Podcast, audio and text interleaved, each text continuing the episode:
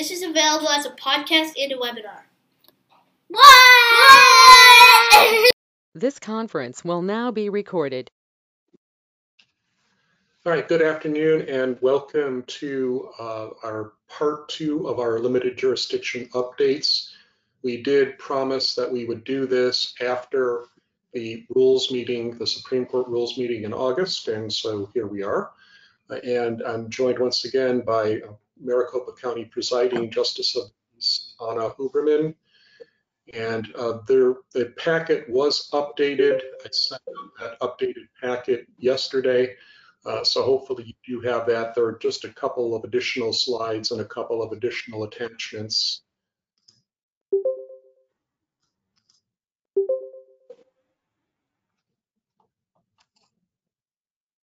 All right, so this does not replace part one. Uh, there's a part one and a part two, and most of this is going to be new. Some of it is repetitive because we're going to have some major changes coming up. Uh, so we do recommend that you watch or listen to part two.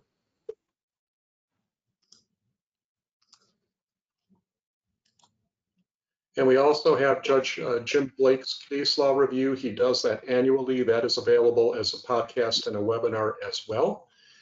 And on Friday, about 1:15, the interest rate did get published, and uh, so the new prime rate went to 6.25%. That means the new legal interest rate in Arizona is 7.25%. Remember, when you enter a judgment, it must have a numerical interest rate. It cannot just say uh, the uh, legal interest rate. And if you do have a stipulated judgment, you should leave that interest rate as stipulated, or else it's no longer a stipulated judgment. All right, Judge Huberman?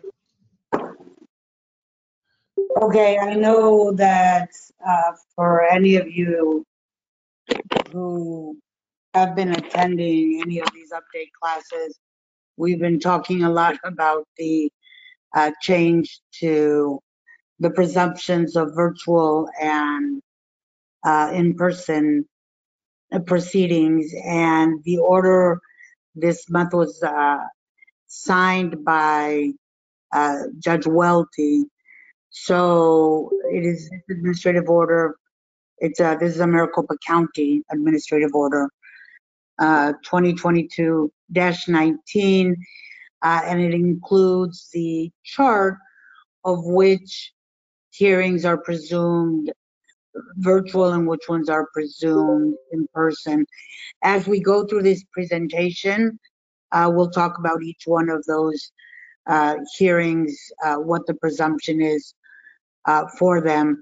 Uh, but I will say that the rule of thumb for everyone should be that in general, most hearings are presumed virtual.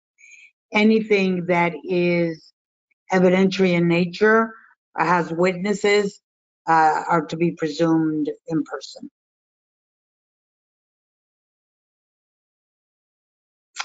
So the the legislation from this past legislative session went into effect on this past Saturday. The the newspaper, I think, said there were 80 or 90 legislative changes. Uh, we're just going to go through the ones that affect us the most. Um, but there are a lot of changes if anyone is interested.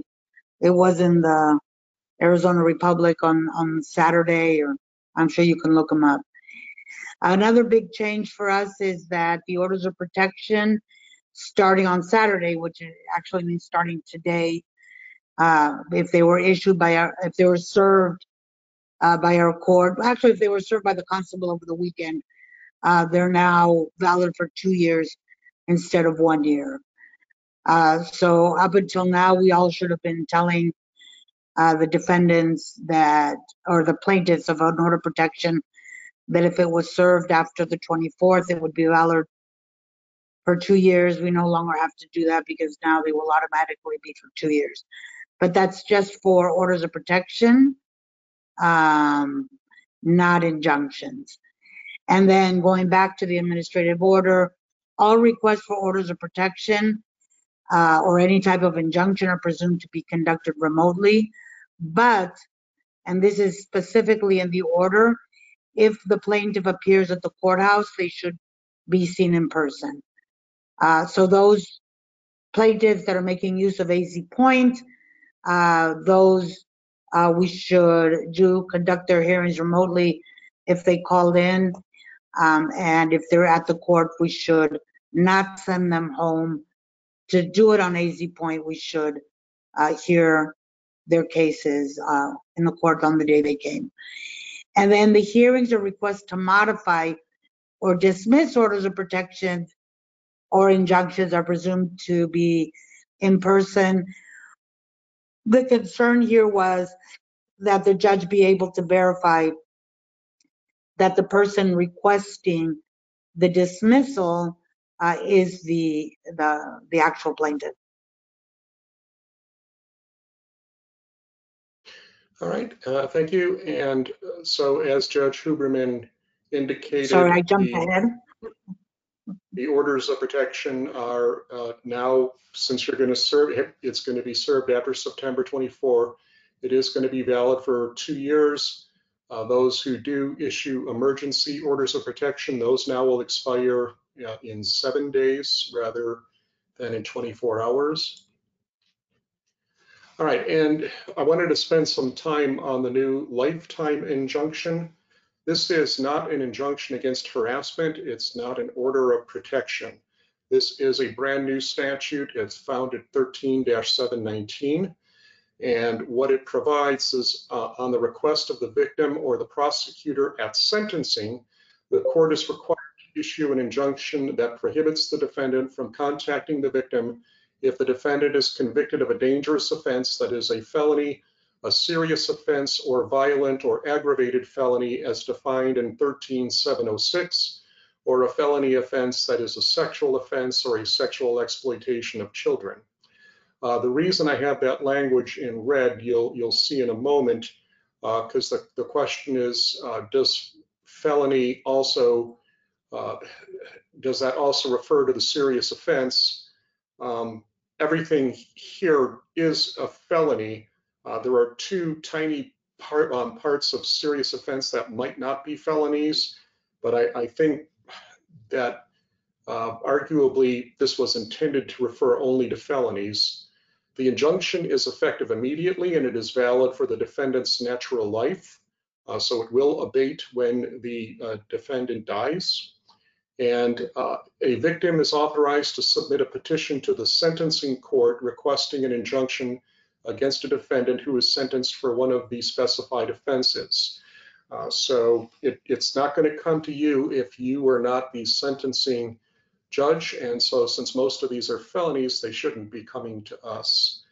Uh, and how it does affect us is that it did eliminate the extra definition of harassment that was added just last year for victims of defendants convicted of committing crimes. So we're back to two instances uh, or a series of events of that constitute harassment or one sexual offense. Uh, that victim uh, that victim portion is gone.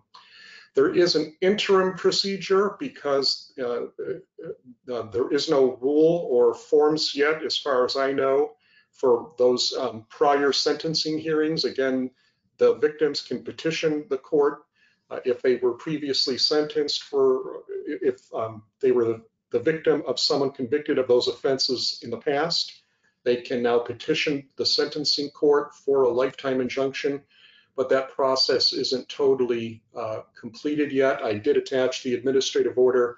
That's one of the things I added to your packet. So here's 13706, serious offense. Everything is a felony except possibly E, sexual assault, or F, any dangerous crime against children. Again, I'll say if, if it's a serious enough offense to warrant a lifetime injunction, it probably should have been charged as a felony, uh, but I'm, I'm putting it out there just in case you see it. All right, so the crime of harassment was also amended. Uh, there were several tweaks to the definition of the crime of harassment, and that does include one false report to law enforcement. And again, this is to the crime of harassment not to the definition of injunction of harassment. Uh, this does amend the felony de definition for aggravated harassment to include violation of any order of protection injunction, emergency order of protection, or the vi- uh, violation of a condition of release by contacting a harassment victim. Uh, so that uh, they have uh, beefed up the definition of harassment. It does affect orders of protection because harassment is one of the domestic violence acts. And so this does um, provide that uh, the person knowingly and repeatedly commits an act or acts that harass another person or the person knowingly commits one of the following acts in a manner that harasses, and that's contacts another person, follows a person in public after being asked to desist, uh, surveils or causes another person to surveil, makes a false report to law enforcement, uh, or interferes with the delivery of a utility. Uh, so the and number four, uh, I think we need to be careful with because um, people are entitled to call law enforcement, uh, whether it rises to the level of being a false report. Um, we, we may have to have a serious hearing on that. Uh, but that is one of the changes, and that is now relevant for a def definition of domestic violence harassment. And Rule Petition R220030 uh, does make the changes to, uh, to uh, match the changes in law. And it does change uh, Rules 25 and 26 uh, to to take effect upon service, but they still expire one year after the original service for modified injunctions. That was adopted on an emergency basis, and the Supreme Court will rule on making those changes permanent in December. Since they're based on the statute, you can probably expect that they will be made uh, permanent.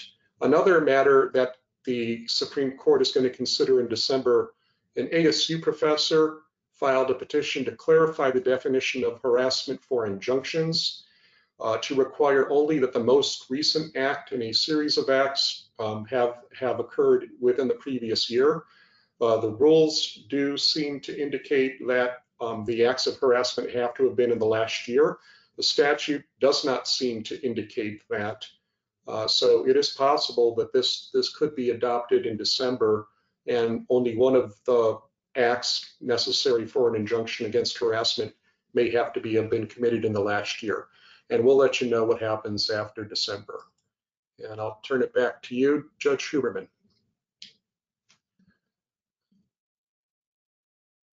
Your sound is off. All right, back to evictions. Um, the administrative order indicates um, that the presumption for the appearance in eviction cases is actually as per statute. Um, it- this was changed legislatively, uh, that if one participant uh, provides notice of their intent to participate by phone or video, uh, then that the judge uh, must allow that. Uh, all landlord attorneys are appearing virtually, so um, all of our eviction actions are uh, are being done virtually. Um, the, the the this new statute went into effect on Saturday. Uh, that's the sealing of eviction record. So for any case where the action is dismissed prior to the entry of judgment, or if a judgment is entered in favor of the tenant, those cases must be sealed. Uh, this applies to any type of eviction, forcible or uh, special detainer. Um, and um, it's all cases where this happens after uh, Saturday, so starting today. Um, the in in Maricopa County, we have actually um, automated the, the the sealing of the records.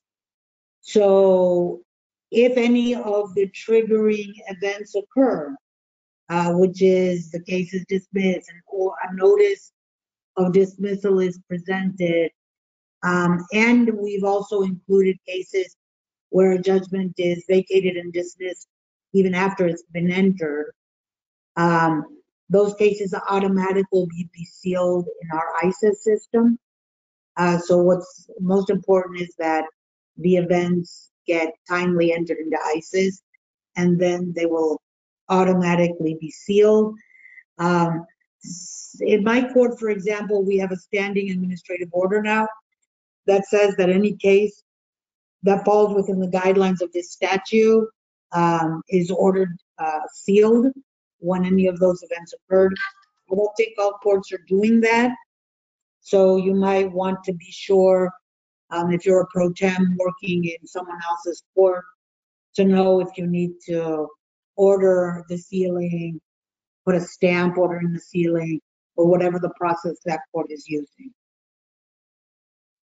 And then the filing of answer fee, the, the, the answer fee has gone away as of Saturday. So you no longer have to inform the tenants uh, that they can file a waiver if they want to file an answer because there will be no answer fee. Um, and then the, this, I guess this will be expected to be made permanent in December. It is, uh, it is a rule just conforming to, to legislation. And then we had this rule petition uh, that was a little more broad than the statutory change as to sealing eviction actions. Um, and this rule wouldn't be up and right now. There's a distinction between judges that are judgments. I'm sorry, that are vacated or judgments that are satisfied. Um, and this new rule would make that all judgments, once they're satisfied or the uh, garnishment has been discharged, would be eligible to be sealed. Uh, this, this, the, the rules group did not make a decision on this rule, uh, and it got moved to the December rules agenda. So, yes, just like that.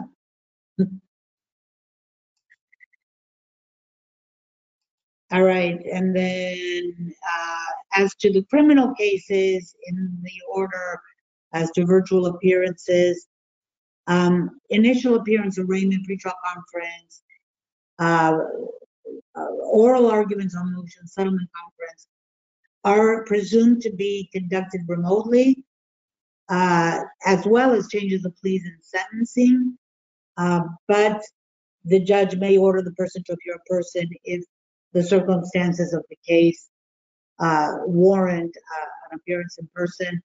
And then trials, anything that's evidentiary hearing, bench trial, jury trial, probation violation, and dispositions um, would be presumed to be conducted in person.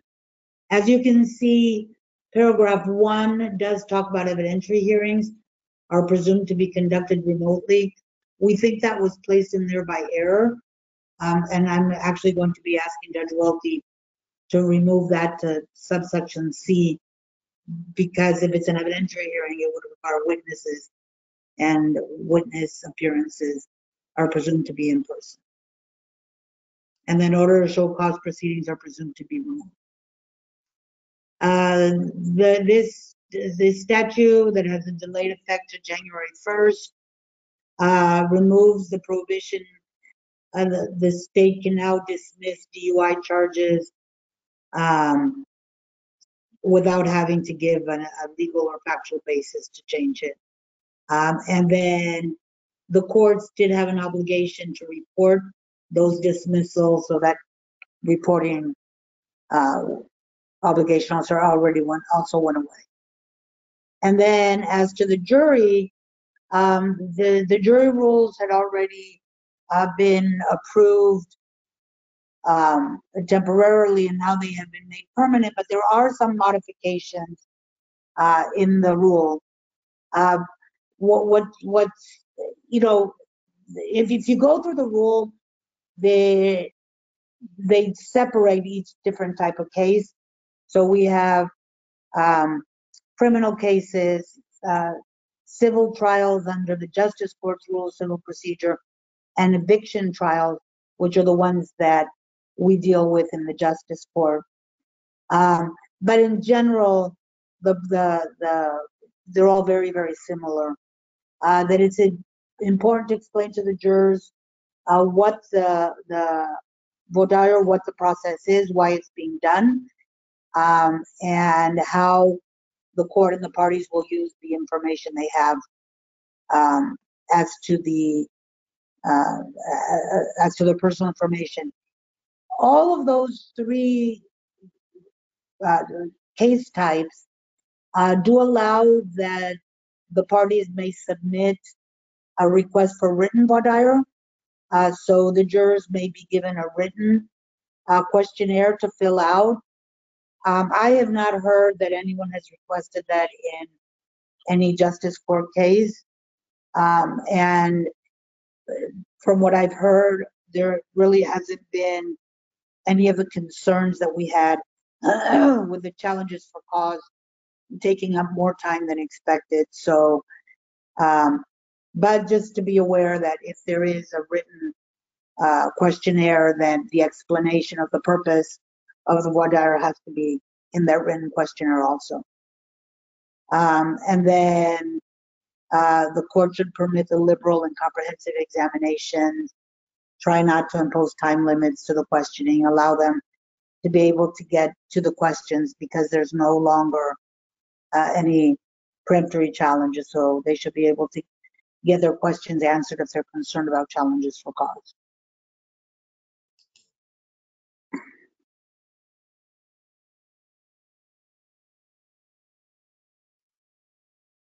And then the this new rule establishes that um, when a probationer appears, the court has to make the release determinations. Um, the in the justice courts or in the limited jurisdiction courts, uh, if there's a probability that the probationer will get a term of incarceration, uh, then they can uh, establish that they remain detained as their conditions of release. Um, and, just, and if not, just make sure that they will, uh, that, that the release conditions are such uh, to assure that the probationer will appear or to protect the victim. And that's the end for me. All right, and uh, rule package 210051 was adopted effective January 1, 2023.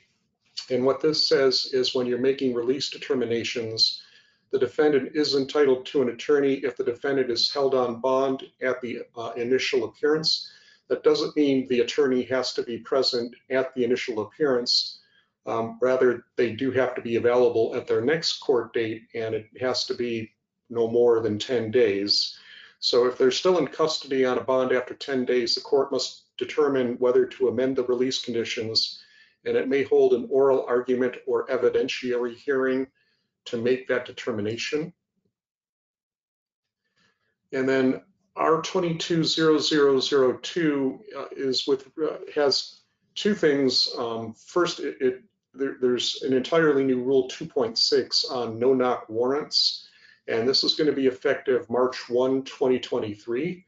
Now, luckily at the justice courts, we don't get a lot of requests for search warrants, and, and I'm not aware that any of us have gotten any no knock warrants some of the other jurisdictions, you may get this.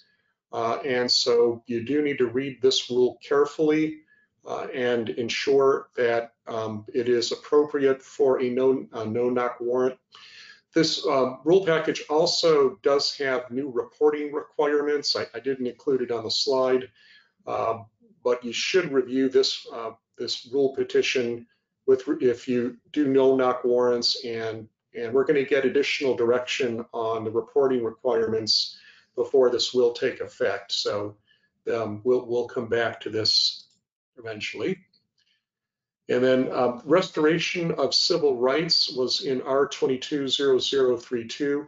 That does implement House Bill 2119. Um, this wasn't acted on in the August Supreme Court meeting, but they did act it on September 15th.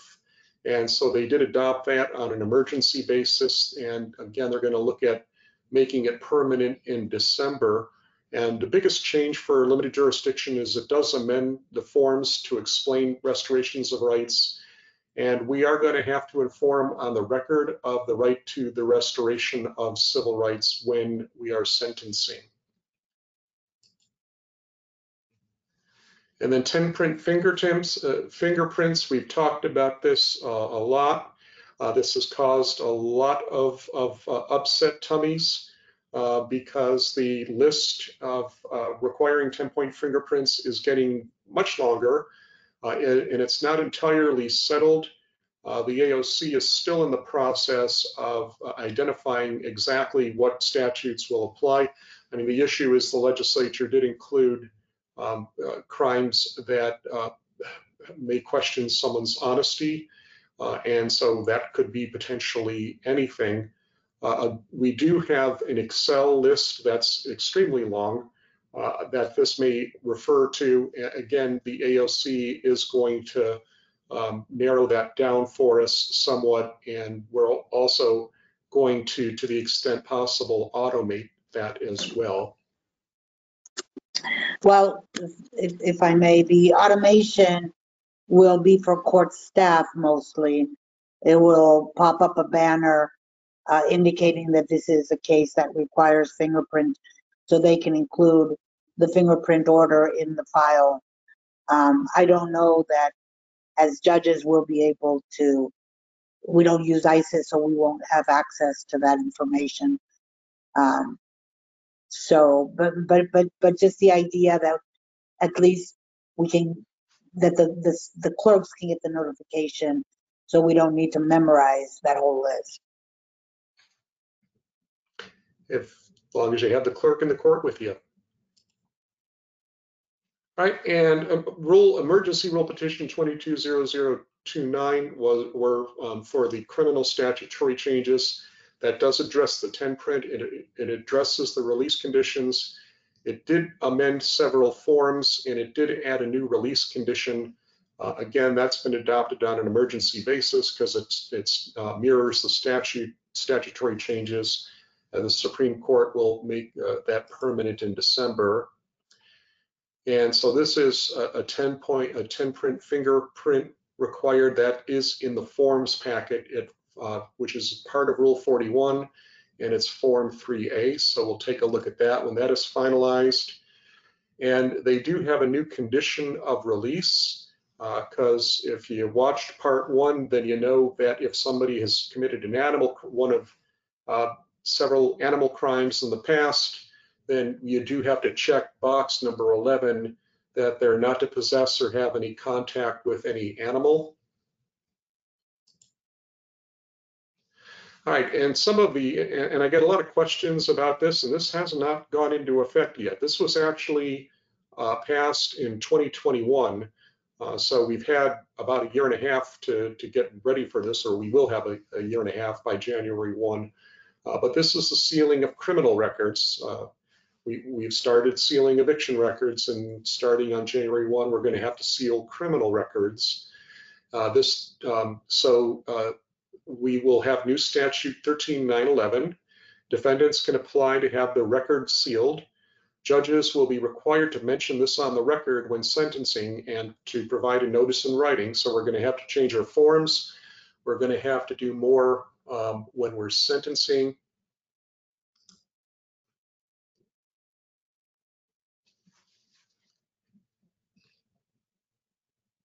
And there will be a new rule. Uh, they've adopted a new rule uh, to address this.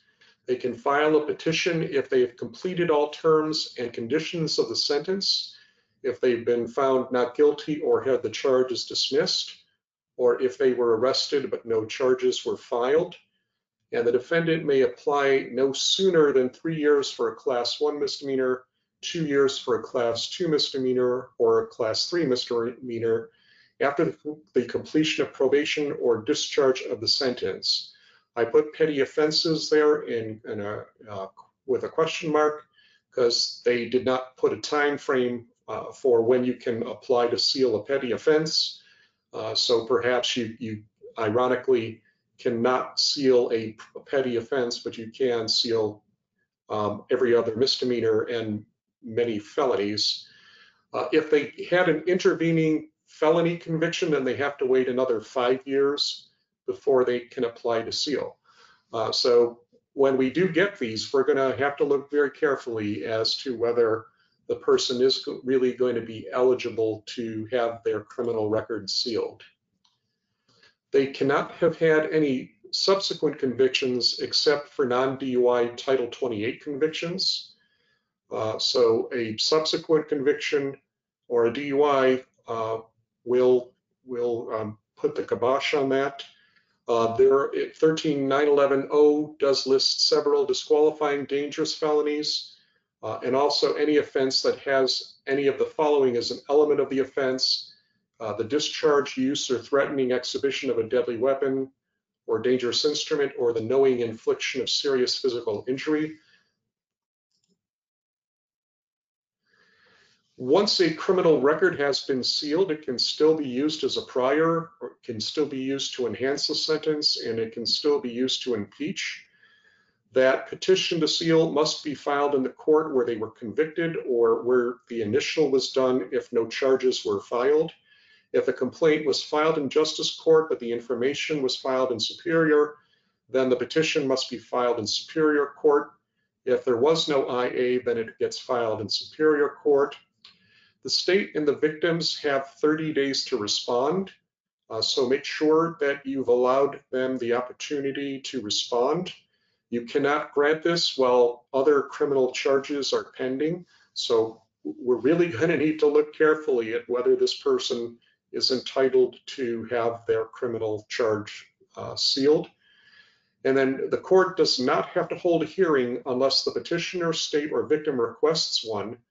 Uh, if you do have a hearing, then you must allow the victims to be heard.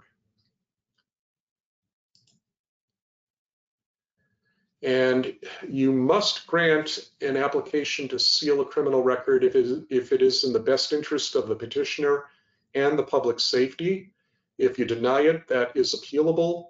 Uh, rule petition R220028 adds new rule 36.1, and that was adopted on, a, on an emergency basis. And uh, the court will rule on its permanence in December.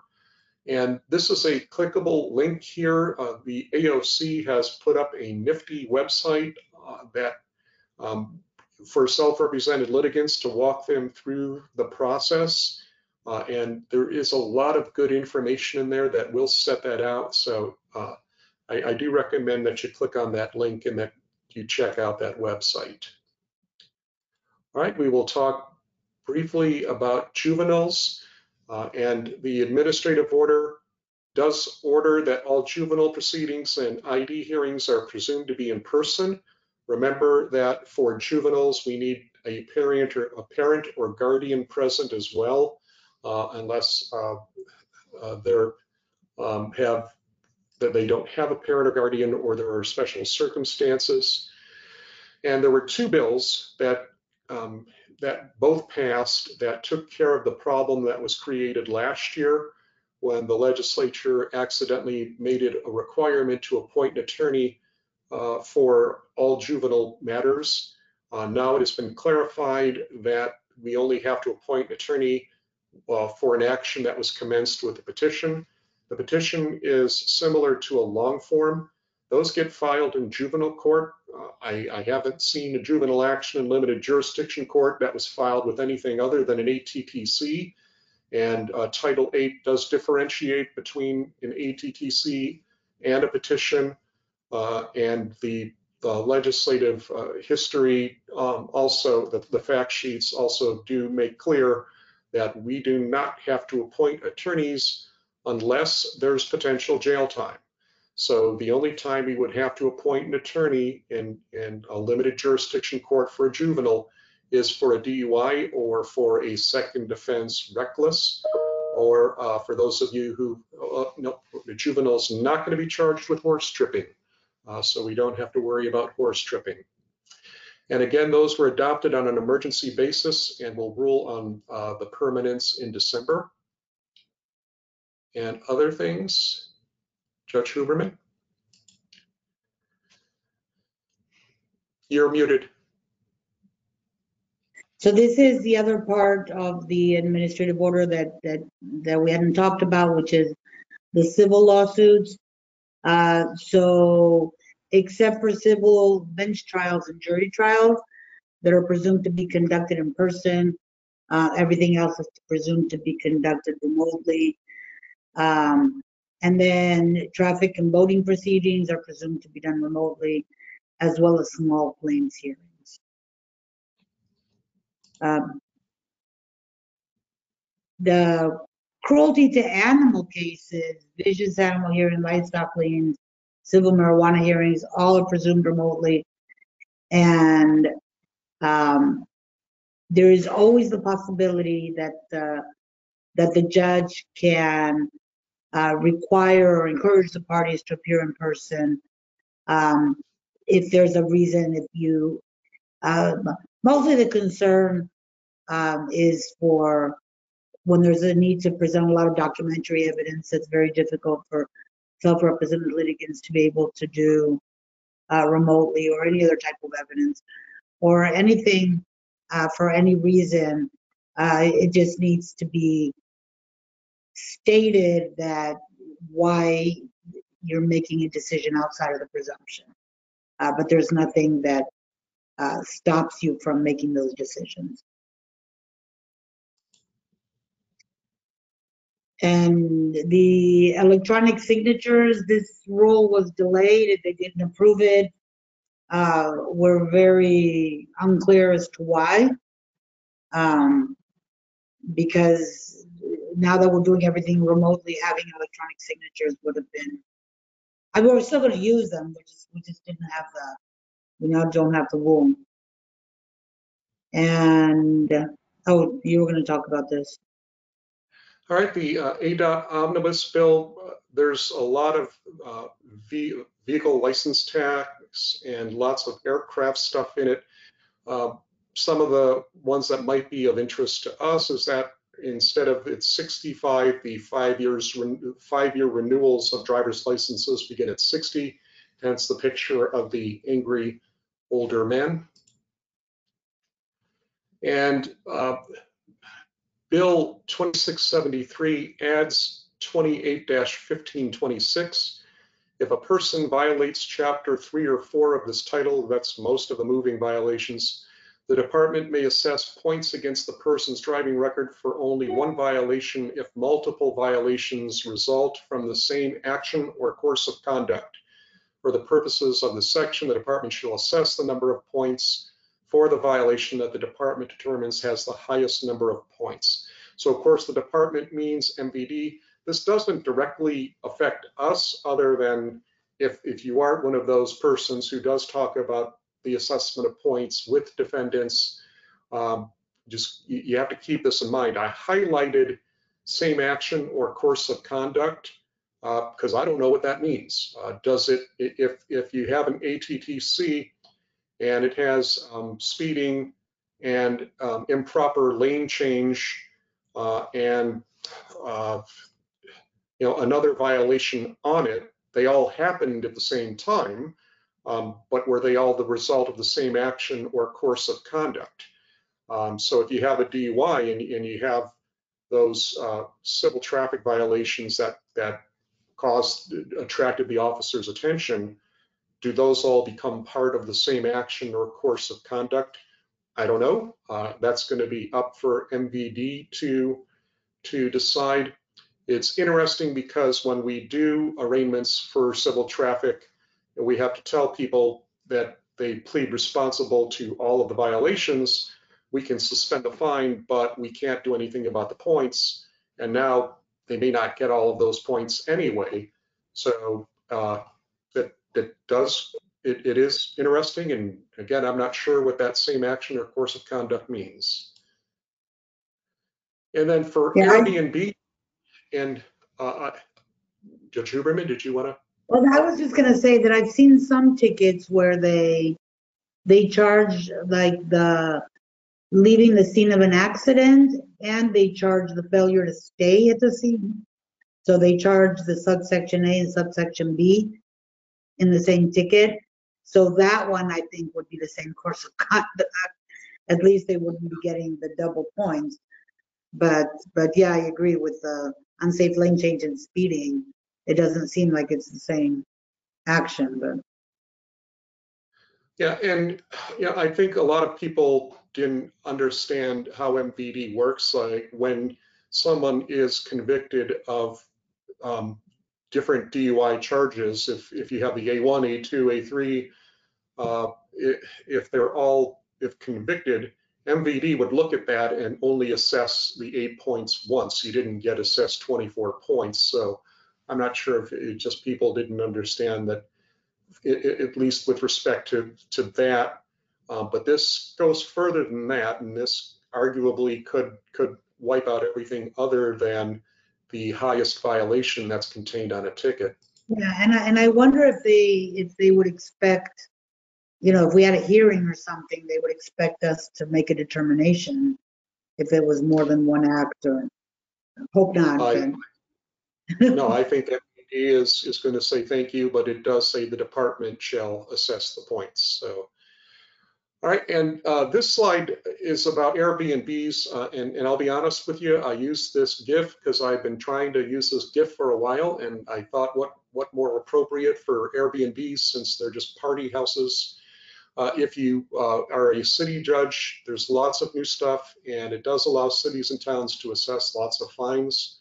So look at that if, if it matters. We're going to talk about a couple of rules petitions. In this one, I tried to get uh, a, a picture that looked like Judge Gerald Williams uh, because he had a petition that would allow uh, judges, uh, justices of the peace to be precinct committee committee men. Uh, it does, it is committee men in statute, uh, and um, that was rejected without comment. And then there was a petition uh, from a longtime small claims hearing officer uh, to uh, make several changes to the small claims rules. That was also rejected without um, further explanation by the Supreme Court. And we are going to talk about one case. And if we go back to uh, part one, I when I did this bill, I did say I'm not going to say anything about whether or not it's constitutional. Well, now I am. Uh, so 2319 would have added 133732, making it a class three misdemeanor uh, for a third person to video a police encounter within eight feet after a verbal warning. And uh, that was challenged by the Arizona Broadcasters Association and the U.S. District Court. And um, the district judge uh, did set a hearing and gave any agency wanting to defend the law a week to come forward. No one did, uh, so no one showed up in court to argue that this was constitutional. Uh, so the, the next step is for the judge to determine to have the injunction made permanent. Uh, I'm going to uh, do my best Carnac here and predict that it will be made permanent since no one showed up in court to contest it or, or to defend it. And Judge Huberman? You're muted again. This because I'm using a different device.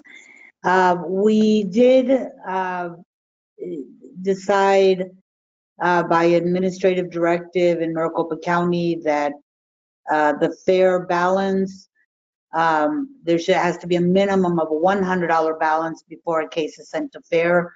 So we should no longer be getting those cases with only the 44, or the $45 warrant fee being sent to FARE. Um, it, it, it, it was just, uh, just so much work to put into FARE, take it out of FARE. Um, there, there's some concern that defendants will not know that they have a warrant if they can't be informed by FARE. Um, we don't seem to think that they get notice of the warrants through FARE, but, um, once this goes into effect, then we'll have a better idea. And then, um, so these, these are the changes that are coming on January 1st. Uh, the sealing of the criminal records. Um, the, the 10 print and, um, the new licenses for the DUI violations. I did want to add on this, I, I realized that on January 1st, we're also, the new district or precinct lines are going to go into effect. Those lines uh, were the ones that were used for the elections They're being used for the November election. But uh, as to court jurisdiction, they don't go into effect until January 1st. So because we don't reject jurisdiction on civil filings, um, we just hopeful that the civil law firms, you know, try to to keep the filings within the, the justice courts. Uh, but it is by statute, evictions can only be filed in the precinct where the property is. So those law firms are going to have to uh, make sure they get the new the new boundaries and are filing in the correct courts. And we can't hear those cases if they're not filed in the correct court. And the same with criminal cases. I, I, I'm trying to think, I don't know that we have any lines that change more than a mile. So if they file in the wrong precinct, but it's within the one mile with a boundary with the, with the court where it was filed, the court can send it to the correct court. Um, so I think just to, you know, we're, we're gonna work with the clerks to make sure that they're, get familiarized with, uh, with the new lines and if we catch them, we can send them to the correct court.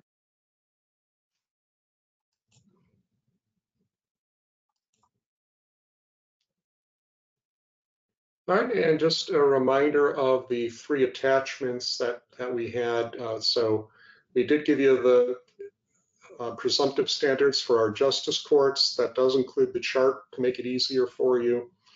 Uh, we have the Supreme Court Administrative Order on lifetime injunctions, since that's not covered by any rule or procedure yet.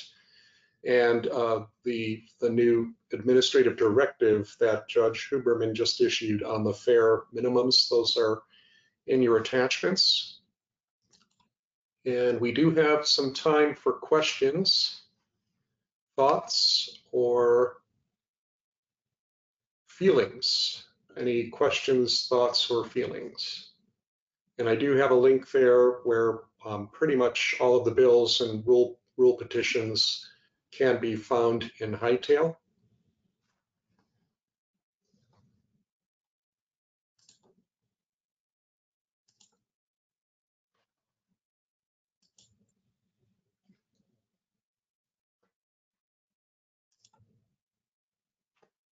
Uh, Charles uh, and and Anna or Judge Huberman, this is um, Michelle. Question on the presumptive uh, hearings.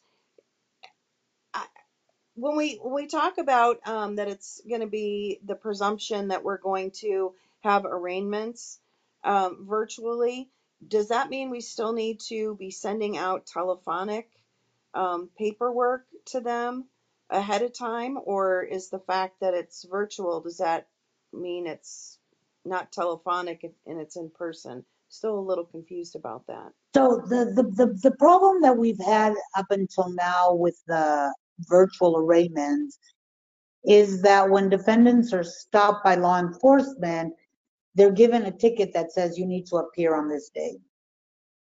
And so mostly they've been coming in person on the date of their of their arraignments.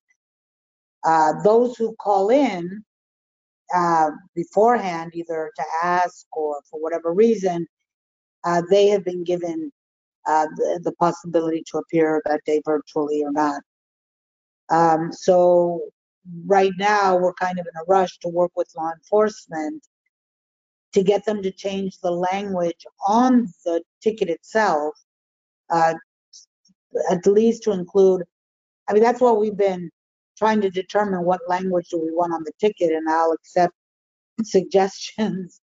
Um, but right now, it appears that the only thing we'll be able to put on there is the website, uh, and just have the officers tell them that they don't have to appear in person, that they will be able to appear virtually, and that if they go to the website, then we're still trying to determine what landing page they should go to and what their options will be on that landing page.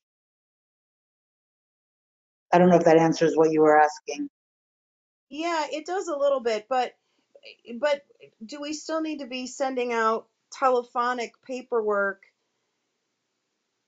And and I guess what I'm saying is is by if by them attending virtually, and if they if virtual means to them just calling in um, into the Court Connect system, and we don't actually see them, does that warrant then having to send out that telephonic paperwork, or is that not an issue? I mean, I know that there's some courts that do, you know, that they're more keen on the formality of the paperwork and others are not.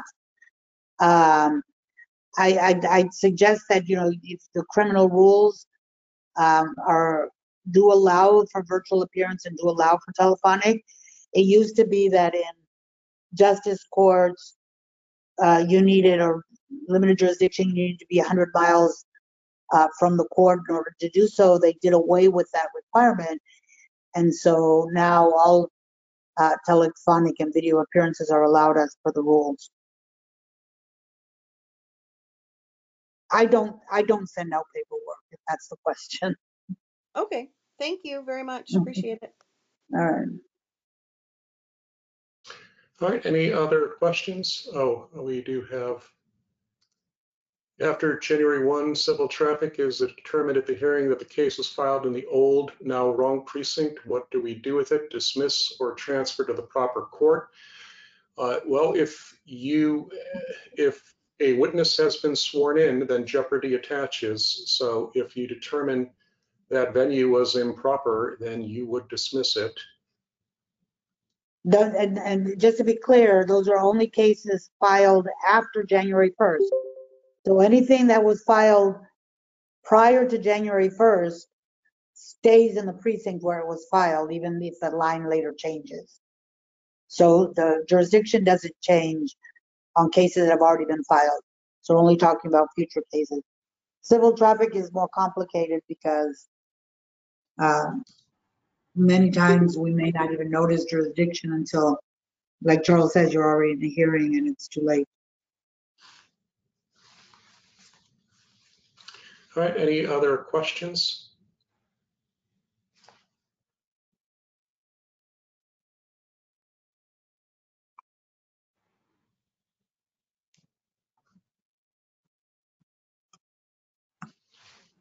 I guess everything is clear.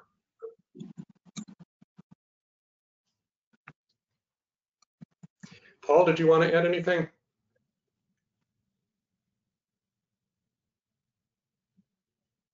You're muted. Yeah. You're, you're muted. I just wanted to say thank you. Again, what a great show you guys put on. Okay, uh, the, uh, thank you. The COJET certificate is attached at the back of the packet. Uh, Have a great day, everyone.